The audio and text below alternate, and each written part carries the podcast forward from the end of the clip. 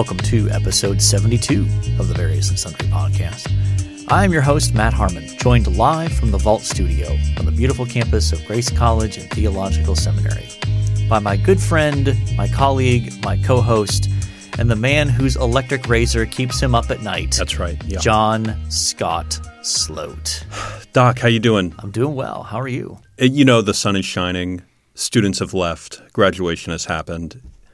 It feels like all is right in the world right now. Yes, yes. Uh, we've transitioned from the academic semester into the summer phase of life. Hallelujah. Yes.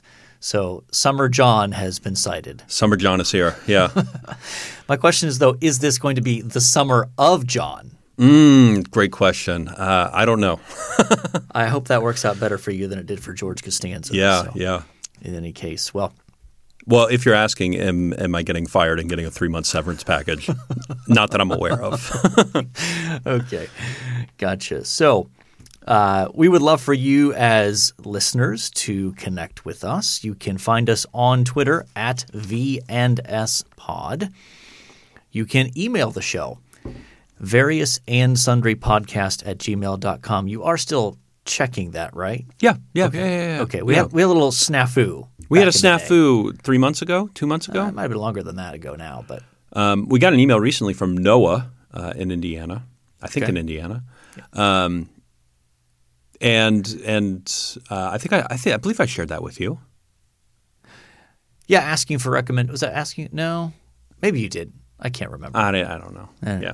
In any case, uh, you can check uh, check out our Facebook page, uh, Various and Sundry Podcast. Give it a like, give it a follow. And we are available on YouTube. You can listen to episodes, and we do have two episodes that are video episodes. Yeah. Yeah. We've got the Grace Story podcast takeover that we did that was posted back in March. Yeah. With Zach, that was great. And we also have the video of our interview with Barnabas Piper from Just a couple, couple of weeks ago. Yeah, just a few weeks ago. So if you have not seen those, we encourage you to check those out and go ahead and subscribe on YouTube to that as well. And we would love for you to leave uh, a review and a rating on whatever platform you're accessing the show.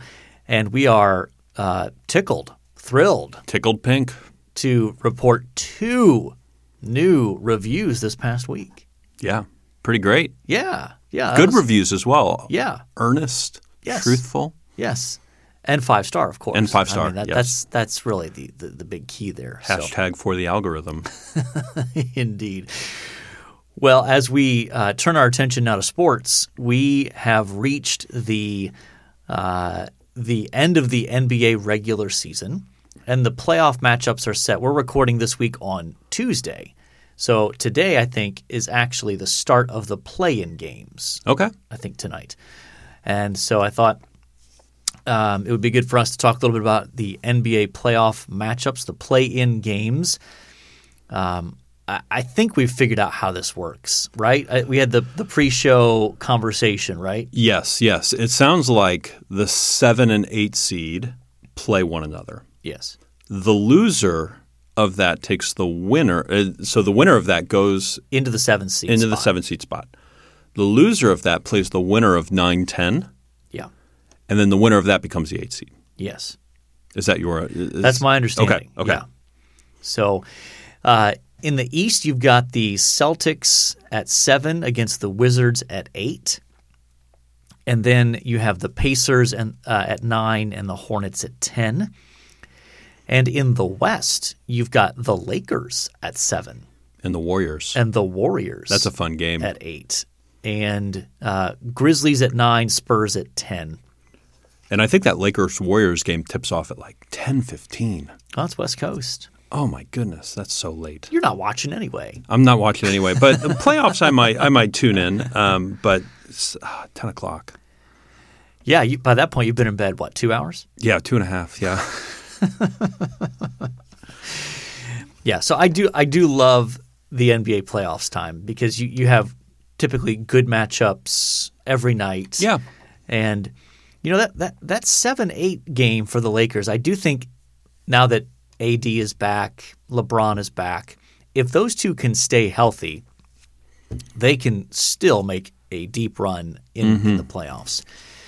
The thing that scares you about them having to play the Warriors is the fact that you know Steph Curry could just blow up and, and put up fifty Yeah, on you. he could, he could get really hot and and uh, drop 40, 45. Yeah. Yeah. So, um, but let's talk a little bit about your beloved Knicks. Yeah. What spot did they finish in? Uh, the fourth seed, Okay. and we got uh, the Hawks.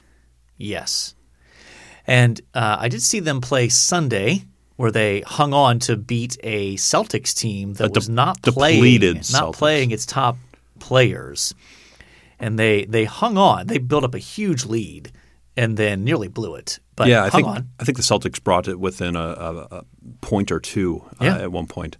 Um, but yeah, yeah, uh, I'm just pleased to be a part of things. You know, as a Knicks fan, we haven't been in the playoffs since I think 2008. Um, we haven't been this high in seeding maybe since well before that. You know, um, and I think we made it in 2008, but I don't think we had made it. Goodness, for a long time before that.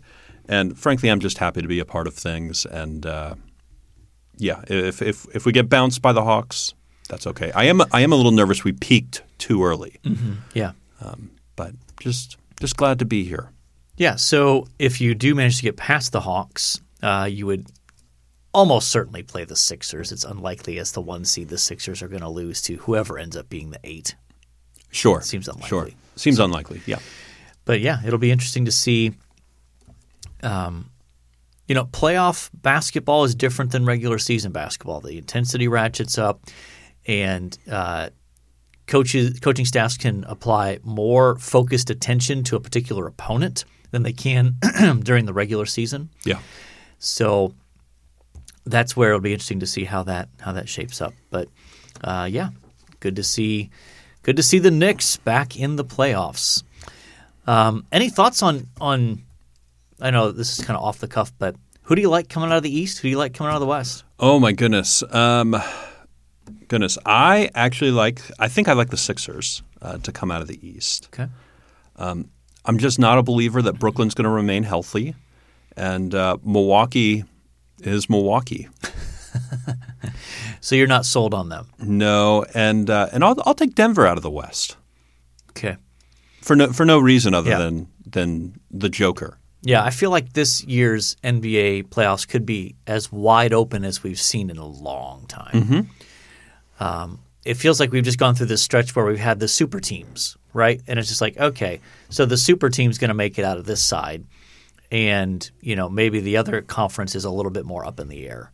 But you know, you had obviously you had the Heat for a while, and then you know you had the Cavs in the East with LeBron, and then of course in the West once Durant went out there. I mean, even before that though, you had Steph and and, and Clay. So Yeah. you know the Warriors had the run where it's like, okay, they're going to go through the West, and then last year, you know, the bubble was just a weird thing. So, um, but this year I feel like it's a little bit more wide open. I'll take out of the East. Um, I'm going to roll the dice and say the Nets are going to be healthy enough. Okay, okay. To get is that a concern of yours though? That, Oh, 100%. Okay, okay, okay. I mean, who knows with James? I, I think, I think if Durant stays healthy, if him and, and Kyrie, I think the two of them are good enough, plus their supporting cast, to get to the finals, Okay. even without James Harden. In the West, I like your your Nuggets pick. If if they had Jamal Murray, I would be all on board with them. But the fact that he's not going to be back for the playoffs, e- even though I think they're really good, um, I think it's I think it's just hard for me to go with with them as coming out. Um, but having said that, I don't know who to pick. Yeah. Like, you know, the, if the Lakers are healthy, they could easily get in to the finals. Mm-hmm. You know, do I believe in the Jazz? I don't know. I don't know. I don't. I, I'm not convinced the Suns, having never having not made, made the playoffs in any recent memory, are suddenly going to run through the NBA. Yeah, are gonna light it up. even with Chris Paul being great and Devin Booker. But so I guess if I if you're going to force me to pick somebody, I'll pick the Jazz. I guess. Okay. All right. Um, what's going on with the Mets? Um, did did you see any headlines from the game last night? Um, didn't was there a player like a hit in the face? Was yes. that last night? So our backup outfielder Kevin Pillar took a, I think it was 94 mile an hour fastball, I think to the bridge of his nose. Ouch. And Sounds so awful.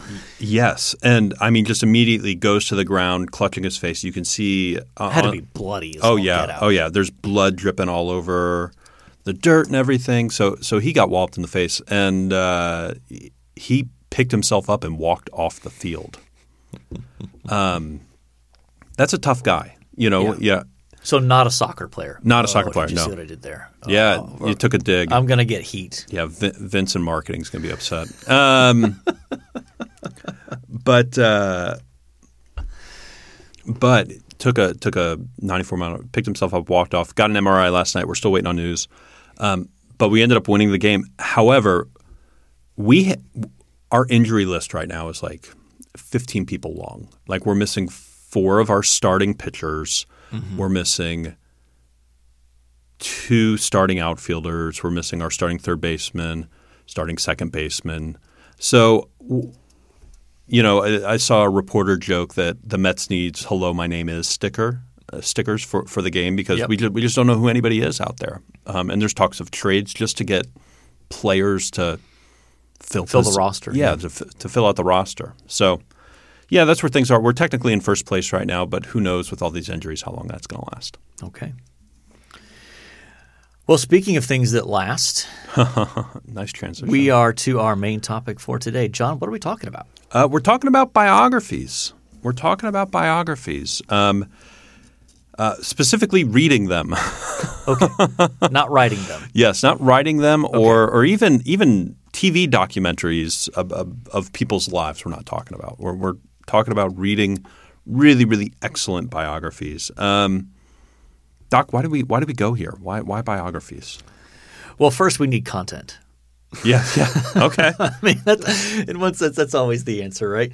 But um, as we thought about what things we'd like to talk about, is uh, one of the, one of the things that we uh, landed on was, I mean, obviously we love to read, and that's that's, that's part of the ethos ethos of this podcast, right? The, Yeah. The fact that we enjoy uh, reading and want to talk about books, but um, we wanted to talk about biographies because uh, we just think they're they're incredibly helpful and valuable on a number of different fronts. Both, I think, on just a sort of personal enrichment front, as well mm-hmm. as even they can be incredibly helpful on the spiritual front. Yeah, yeah. I, I think I think there was an I can't remember who said this, but there was an author who said reading biographies is just like nourishment for your soul. Mm-hmm. Like like like there is something that reading a really excellent biography of a Christian man, caveat, right, is just really nourishing to the soul. Yeah, I don't know that it would even need to be specifically of a Christian, though. I mean, I mm-hmm. think, you know, there's a lot, obviously, even from a spiritual perspective, we can learn from non Christians. Sure. Uh, I mean, look at the proliferation of uh, of people who of, pastors who th- there seems to have been this wave recently of pastors reading Churchill biographies, Winston Churchill biographies, and you know dropping quotes into sermons and and stuff like that. And um, so, you know, I, I think there can be some value to that. But uh, so. John, why do you enjoy reading biographies? Let's, let's let's make it a little personal here. What what is it about biographies that you enjoy reading? You know, I was reflecting on that question. I don't know. This does not make for good podcast I, I, content. I know. Um, so I, I think I think I was telling you before the podcast. I I do enjoy. Uh, oftentimes, when when teaching church history and working through church history, we talk in centuries or we talk in uh, uh, time periods or movements, and I, I think I enjoy getting into like the nitty gritty of what was going on. Um, so entering sort of a person's life from their perspective and seeing, oh goodness, the day to day about what was happening um, and, and the struggles that they had, or the opportunities that they had, or the things that they said no to, and and those things I find really fascinating to to get mm-hmm. into an era. How about mm-hmm. yourself? yeah, I think that uh, along similar lines, at one level, I do I, I enjoy history, mm-hmm. but often the way history is taught and told focuses on facts and events that can feel um, disjointed or even just kind of isolated. And biographies, when they're done well, take you back and put you in that world. And they also usually give you a glimpse into the personal life of people that otherwise you might just know as, oh, he was a great military leader. Yeah. But you might not know anything about his home life, his his gr- his uh, you know his environment growing up in a specific you know family, or even his you know his marriage or, or his kids or those kinds of things. And I think biographies have the ability to give us the more holistic picture of a person and and move us away from the sort of flat one-dimensional this person is this kind of Sure.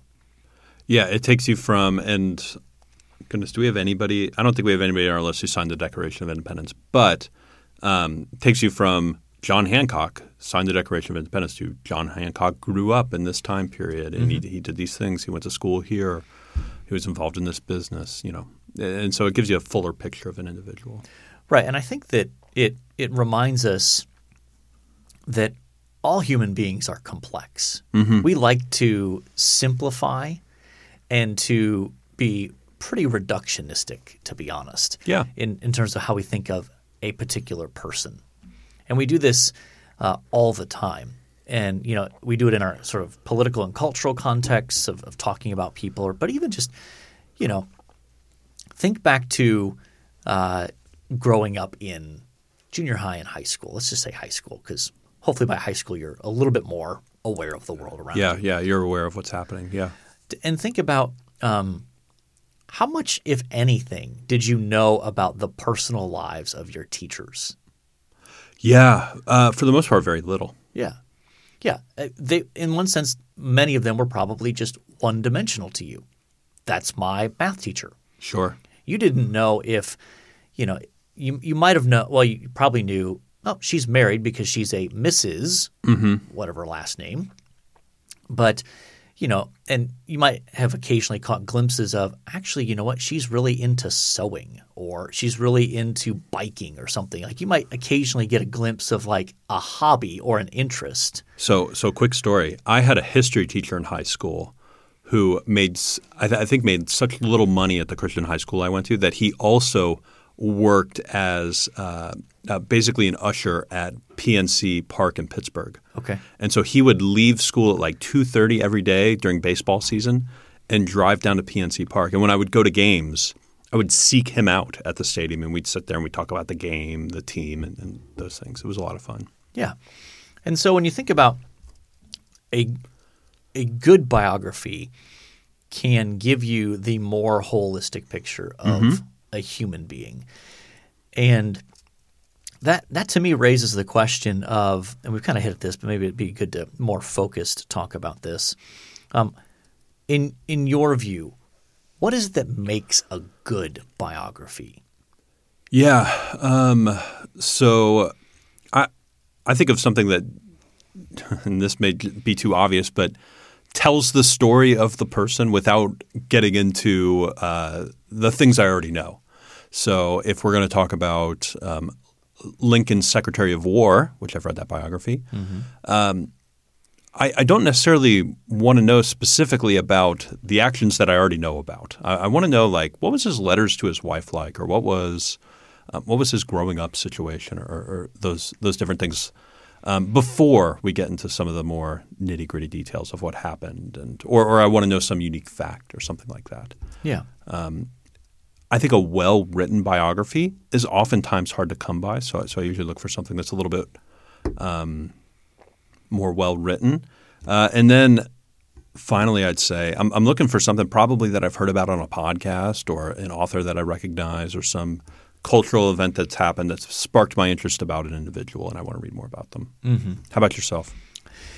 Yeah, I'd echo a lot of that. I think that when it comes to a good biography, uh, a, the writer needs to be a good storyteller and needs to be able to even if you're telling me about an event that I know about, you need to tell it to me in a way that makes it seem fresh or sheds some different light or um, I, I, think even just gives some broader uh, context.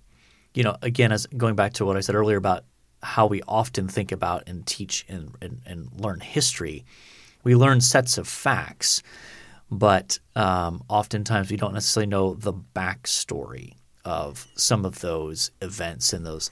So it's like um, maybe this analogy will be helpful you know, how we think about history is oftentimes, if you compare it to watching a play, mm-hmm. what's on the stage is often what we kind of read in our history books or are taught in history class. And that's obviously important. But you get a different perspective on the play if you get to go backstage, if you get to talk to the director and uh, get to hear a little bit more of why this happened or why you chose to mm. write hmm. the play this way or you know what what is going on uh, in terms of those kinds of decisions. I, I would also add that um, a good biography brings you into the world of the person you're reading about, so that you at least understand the broader cu- culture, the broader um, just what's going on so that you're not just sort of jumping into an event or an area and you're and, and you're still thinking of it through your contemporary perspective, but understanding, you know, just to give one simple example, um, you know, oftentimes when you read certain biographies of people like uh, Jonathan Edwards, which we'll mention here in a little bit, um, it can be easy in today's contemporary.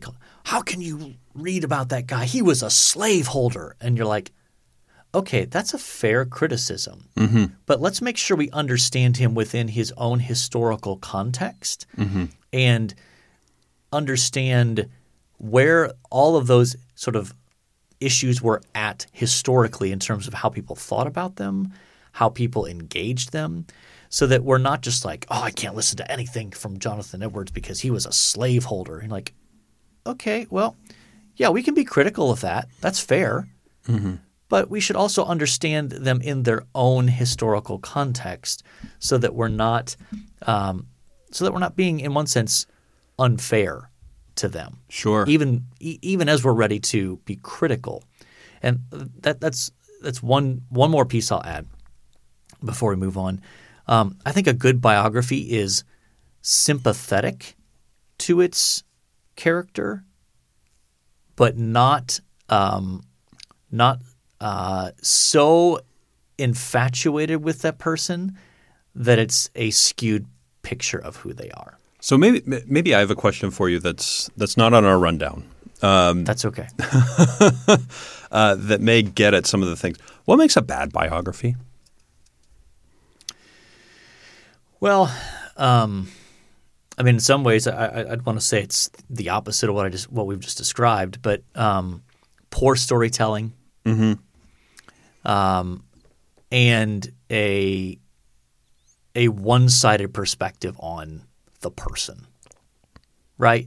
Where it's just either the person from the author's perspective is the most amazing human being sure. who ever lived and never did anything wrong, or this human being is the worst you've ever ever heard of, and there's no redeeming value to this person at all. Sure, um, I would I would add to those. I I think um, biographers that come in with like an agenda to say like we want to paint this person in this sort of light for a modern day conversation that we're having. Yeah, I know who you're thinking. About. Yeah, yeah, yeah. You know exactly who I'm thinking about. Um, um, and I, I have, uh, I think, one or two of those biographies on my shelf. But uh, uh, yes, the where where there's the bias is overwhelming to the point where it's it's misrepresenting the person that they're writing sure. about. Yeah, and anytime you write a biography, there's going to be by necessity a selectivity, right? You you sure. cannot give an exhaustive account, despite some of the attempts of uh, um, like uh, Dallimore, I can't remember his first name, has written like a two volume on George Whitefield, and um, I forget who wrote. He might have been Dallimore again. wrote wrote a two volume on um, uh, Martyn Lloyd-Jones. Where you're just like, I mean, you know, you're a thousand plus pages in. Those still are not comprehensive. The, the author's still being selective, and so by necessity you need to be selective. However, you still want to be representative and and fair in terms of you know would would any of us survive a, a description of our life if you just chose our worst moments? Yeah.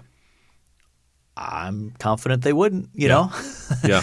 But it also wouldn't be fair to just do our best moments either. If you really want to know who a person is, you have to talk about both, as well as give context for that. So, Yeah, absolutely. Um, let's talk. Let's talk favorite biographies. What uh.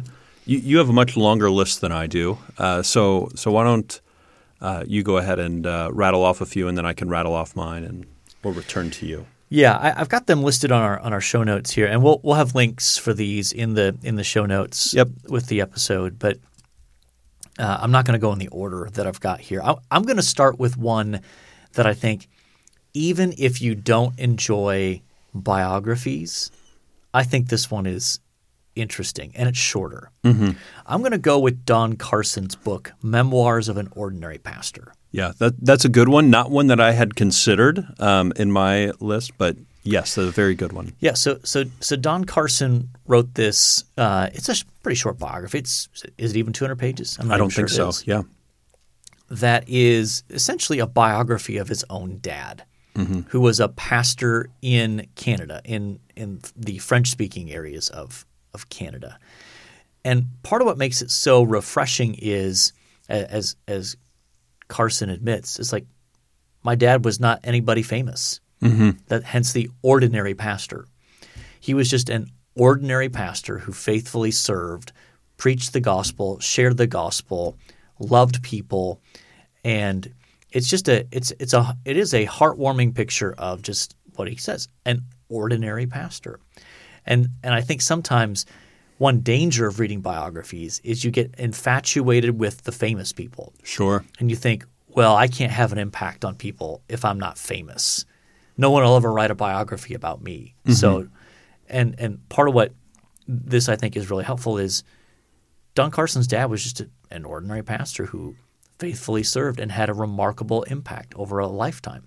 And I think that that that's just a uh, a, a nice entry point into someone into the area of biographies. If you want to read that are, that's not like this, I'm going to commit to 500 pages here. And I think uh, Don Carson obviously writes it, but I think he uses his father's diary or journal entries as like, Yep. Here's my source material for this. So, so it's interesting to see him reflect on sermons and, and different things like that that are happening in life. Yeah. All right. What about you? My goodness. Um, I'll throw out uh, Thomas Kidd's The Spiritual Biography of Benjamin Franklin. Have you, have you read this? I was trying to remember. I have it on my shelf, but I don't think I've read it. Okay, so I did the audiobook, I think during the pandemic. Uh, and it was just remarkable to see him, uh, Ben Franklin, growing up in uh, in uh, Puritan uh, New England, um, and just not buying into everything that's going on there, but enjoying the values that it brought forward. Um, and and that was sort of his staple spiritual belief. Like, I don't believe all this, all, all, all of these things. However, they're a good uh, for the society. Yeah. Um, and so it was funny to see just how that worked out. His letters with George Whitefield throughout the years, and and uh, and different things like that, and, and even in his uh, interactions with the Continental Congress and how he Yeah. advocated for a uh, minister to come in to pray over the Continental Congress, uh, which was interesting. I think uh, piggybacking off of that, Thomas Kidd also wrote a biography of George Whitefield Yes, that is very good. Have you read that? I have not. I have not. Very good. So, uh, I think Thomas Kidd is is is an excellent historian and um, also a an engaging writer. I agree. Yeah. So I think he does a nice job of of telling the story in an engaging way, setting the context, helping you understand kind of the what life was like during that period so that you can um, understand those people within their context. Yeah. Um, I'm going to stay along the same lines, and um, this this this might be my favorite biography I've ever read. So I think I'm going to put this one at the top. Of the list. Wow. George Marsden wrote a biography of Jonathan Edwards Okay. that is widely regarded as this is the definitive one. And um, it just does such a wonderful job of helping you understand Edwards within his time and inviting you into his life in a way that definitely shows you why he was a great man, but also shows you his flaws and also um, doesn't pull punches in terms of being critical of Edwards where necessary. And I find that um, refreshing. I think before I'd before that I had read a biography by uh, Iain Murray on Edwards Yeah. that was a little too um, sanitized. Okay. That he was so so so in love with Edwards that at times you felt like I don't know that you're being necessarily as critical of Edwards here as you probably should be. Uh, so now it is it is a longer biography. It's you know it's four or five hundred pages, but he has he has since produced a a condensed version. But Marsden's a really good writer, so I don't think it I don't think it drags. I, I think it moves along pretty well. So that's that's probably my number one biography that I think I've ever read. What do you got next, John? Um, I'll mention, uh, uh, and uh, Zach in Ohio uh, will will enjoy this one. Uh, John Newton uh, by uh, Jonathan Ac- Ac- Acton. Aitken, I think. Aitken? A I T K E N, I think. right? Um, yes, uh, I I got. I think I was at a conference, and they were giving away a free digital download um, of one of their books. Crossway was, and I picked this up and, and devoured Jonathan uh, John Newton. Um, really, really good story. Uh, goes deep on his uh, slave trading days, as well as um, as well as his time as a pastor working with uh, William Wilberforce, and they even take a s- take a chapter and just go through the history of Amazing Grace, the song uh, that, that that was uh, quite lovely. Good. I have read that. It's been a while, but I, I do remember enjoying that. Um, I'm going to go uh, a step away a little bit from the church history side for just a minute and go with Humphrey Carter, or sorry, Humphrey Carpenter wrote a biography of J.R.R. Tolkien Okay, that I very much enjoyed. And along with that, this is sort of a companion volume. He edited a collection of Tolkien's letters, which is fascinating hmm. because the letters kind of take you back into a behind the scenes of as Tolkien is writing The Hobbit, as he's writing Lord of the Rings. And and you, you in these letters even you see him wrestling with what kind of character certain characters are going to be. Like like there's a section in one of his letters where he he introduces Strider who beca- who's Aragorn yeah, yeah, yeah. and he makes some comment to the effect of I don't know what I'm going to do with him, but I'm fascinated by him. Like you see his creative mind just working behind the scenes uh, of that. So Humphrey Carter, um, sorry, Humphrey Carpenter, J.R.R. Tolkien, a biography. You got another one for us? Yes, uh, and I will move away from the church as well. Um, I, I can't remember the specific title, but the Alexander Hamilton biography by Ron Chernow. Have you read a Ron Ron Chernow biography? Nope. He's an excellent writer. It is like 700 pages. um, so so it is super long. I read it one summer. It took me about three months to get through. Uh, really, really excellent biography of uh, of Alexander Hamilton, um, our first uh, Secretary of the Treasury, um, and just just his life, living, uh, being born in the Caribbean and going through the the struggles and the trials that he went through, coming to New York, and, and really rising to the top. The guy that did the musical Mm-hmm. read this biography, closed it, and goes, "I must write a musical about this." That was that was his That was response. inspiration. Okay. Yeah. So so you can see like a lot of the things that happen in uh, the biography uh, is connected to the musical directly, and it's it's interesting. In fact, um, I watched I watched the musical on Disney Plus with my father last summer, uh, right when it came out. I think July fourth. And my dad was so embarrassed he didn't know anything about this guy that he picked up the biography and read it. Um, Okay. So, yeah, Shout out to Scott Sloat. yeah. Um, I've got uh, I've got more here. I want to make sure I mention two more. How many more do you have that you want to mention? I, I have zero more. Okay. So back into the world of church history, we're going to go a little ways back and go with this is a classic, right? Harold Harold Bainton, "Here I Stand," the Luther biography. It's kind of a classic, um, well done, and uh, I remember reading that in a class on Reformation history at my secular university and thinking, "Wow, I can't believe we get to read this at a secular university. This is great." And then this one is a little bit more off the radar. It's a book by John. I'm not sure how to pronounce this name. D'Elia, I think, but it's it's it's a weird. It's D apostrophe E L I A. He wrote a biography entitled "A Place at the Table: George Eldon Ladd and the Rehabilitation of Evangelical Scholarship in America." And so it's about uh, Ladd, uh, George Ladd, who was a uh, an evangelical biblical scholar who primarily was prominent in the 60s and 70s.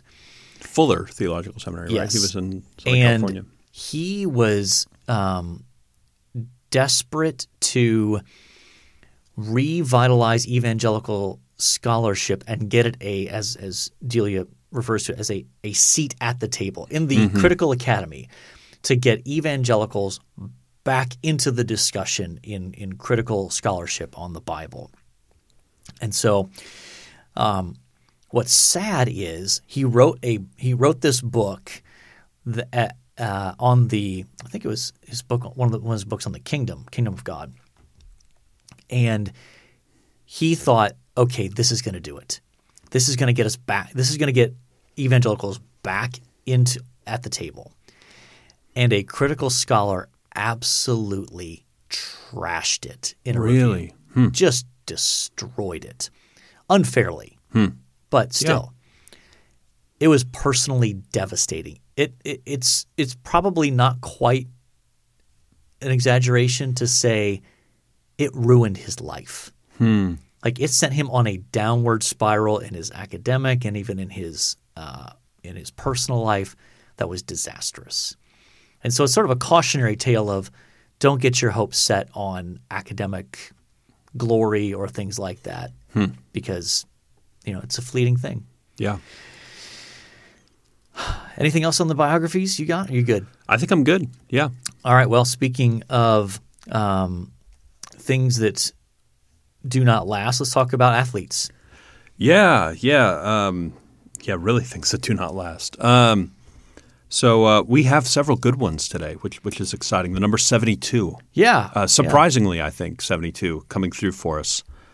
Uh, I'll, I'll just read them off for us. Uh, Carlton Fisk. Yeah. Most prominently known for his uh, time with the uh, Red Sox. Yeah, And, and famously known for the.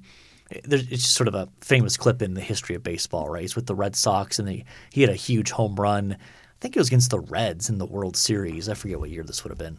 Early 70s, probably. And he hits the ball down the left field line, and he's as he's sort of like hopping to first base, he's like motioning with hand with his hands, like the body language, trying to keep the ball fair. And of course, it is, and it's sort of an iconic moment. So Carlton Fisk, so he played from seventy-two to ninety-three. he has around forever. Oh my goodness. Um, okay, uh, Ed Jones, better known as Ed Too Tall Jones. Yes, uh, he was six foot nine. the Dallas Cowboys. Uh, he would have fit in uh, today's NFL. Yes, yes, he was more athletic probably than um, than a lot of guys that played his position Mm-hmm. in, in that day. Uh, Dan Dierdorf, uh, tackle for the the Cardinals, The St. Louis Cardinals at the time. St. Louis Cardinals, in the in the uh, 70s into the 80s. Uh, probably best known as a broadcaster. Yep. Big, thick mustache.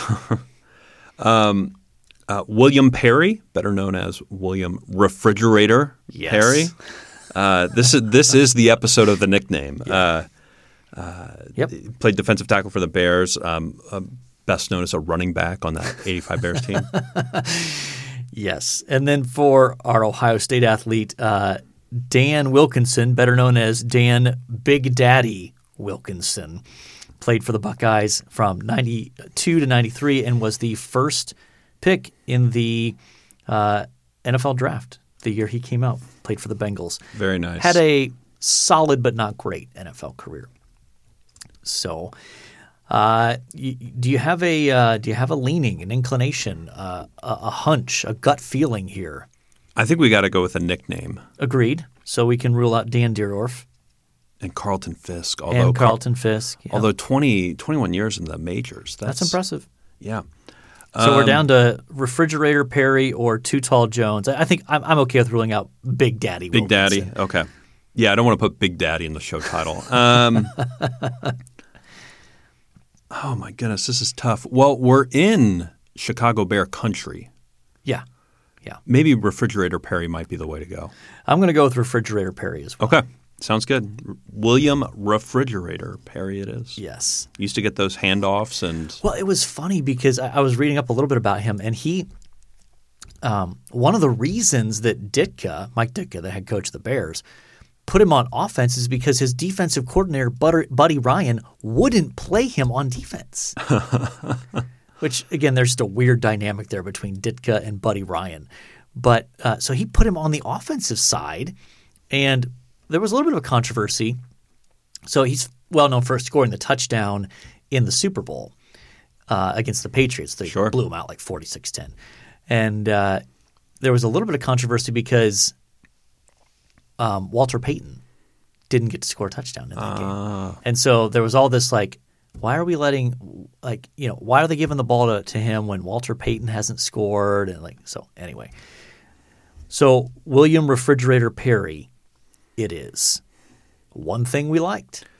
Yeah, so this week uh, we celebrated graduation here on Grace's campus, and uh, it was a great time to see uh, some some students that I've known for a long time graduate uh, and take a take a next step in life. So, So you're saying it was good to get rid of them? I mean, that's I think that's the purpose of the academy is to get rid of students, right? To to bring them in and then get rid of Okay. them, right? Okay, Um, yeah. As as crass as that may sound, but uh, yeah, we graduated a good class of my students this year. Yes. uh, five or six, and uh, yeah, all good, good guys, and excited to see them go on to great things. Yes. Okay. So for me, my one thing I liked is one of my favorite comedies of all time. Turned 30 yesterday. Yeah, What about Bob? I saw this on Twitter. Yes. What about Bob? A great Bill Murray comedy. Yeah. It's got Richard Dreyfuss in it. And uh, it is just, it, it's good on so many different levels. Now, side note, there's a little bit of language in there. Mm-hmm. Not like awful, but a little bit of language in there. I saw people on Twitter who I did not know had a sense of humor quoting this movie. I think I know who you're talking about. Yes, yes, Perhaps the president of a major Yes, evangelical yes. institution. yes. Did not know. Not our own, by the way. Not our own. Yes, uh, had has a. Uh, I was just like I didn't know you could you could quote. Uh, what about Bob?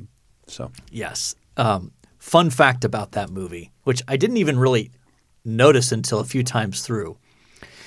So when when uh, Bob is meeting with Dr. Marvin for the first time, and of course, um, you know, being given the baby steps book, and so Dr. Marvin at the end of their little conversation says, uh, "So I'm going on vacation, and while I'm gone for the next like six weeks or whatever it is." uh, you can call this other doctor who's covering my patients while I'm gone. And the name of that doctor is Dr. Harmon. yeah, yeah. I saw. I watched it. Oh, probably in the last year or so, and picked up on it. Yeah, yeah, yeah, just a fun little fact. But there's so many great lines from that movie, and Bill Murray is just a comedic genius in that. Yes. So I, I recommend that with the with the caveat of watch out for a couple of scenes where Bob and the son of Dr. Marvin act as if they have Tourette's syndrome, Yes. which causes them to blurt out, you know, not like grossly awful obscenities, but you know, Yeah, mi- mild obscenities. obscenities. Yeah. Uh, yeah, yeah. In any case, I think on that note, on the note of obscenities, Yeah. I think um, we have managed to cover our various and sundry topics. We've talked NBA playoffs, we've talked biographies, we've talked William Refrigerator Perry, talked graduation, and of course, we've talked about one of the great comedies of our of the last 50 years. What about Bob? So, by definition, I think it's uh, time for us to call mission accomplished. Yep. Okay. And so all that leaves us with is to say until next time, the Lord bless y'all real good. Later.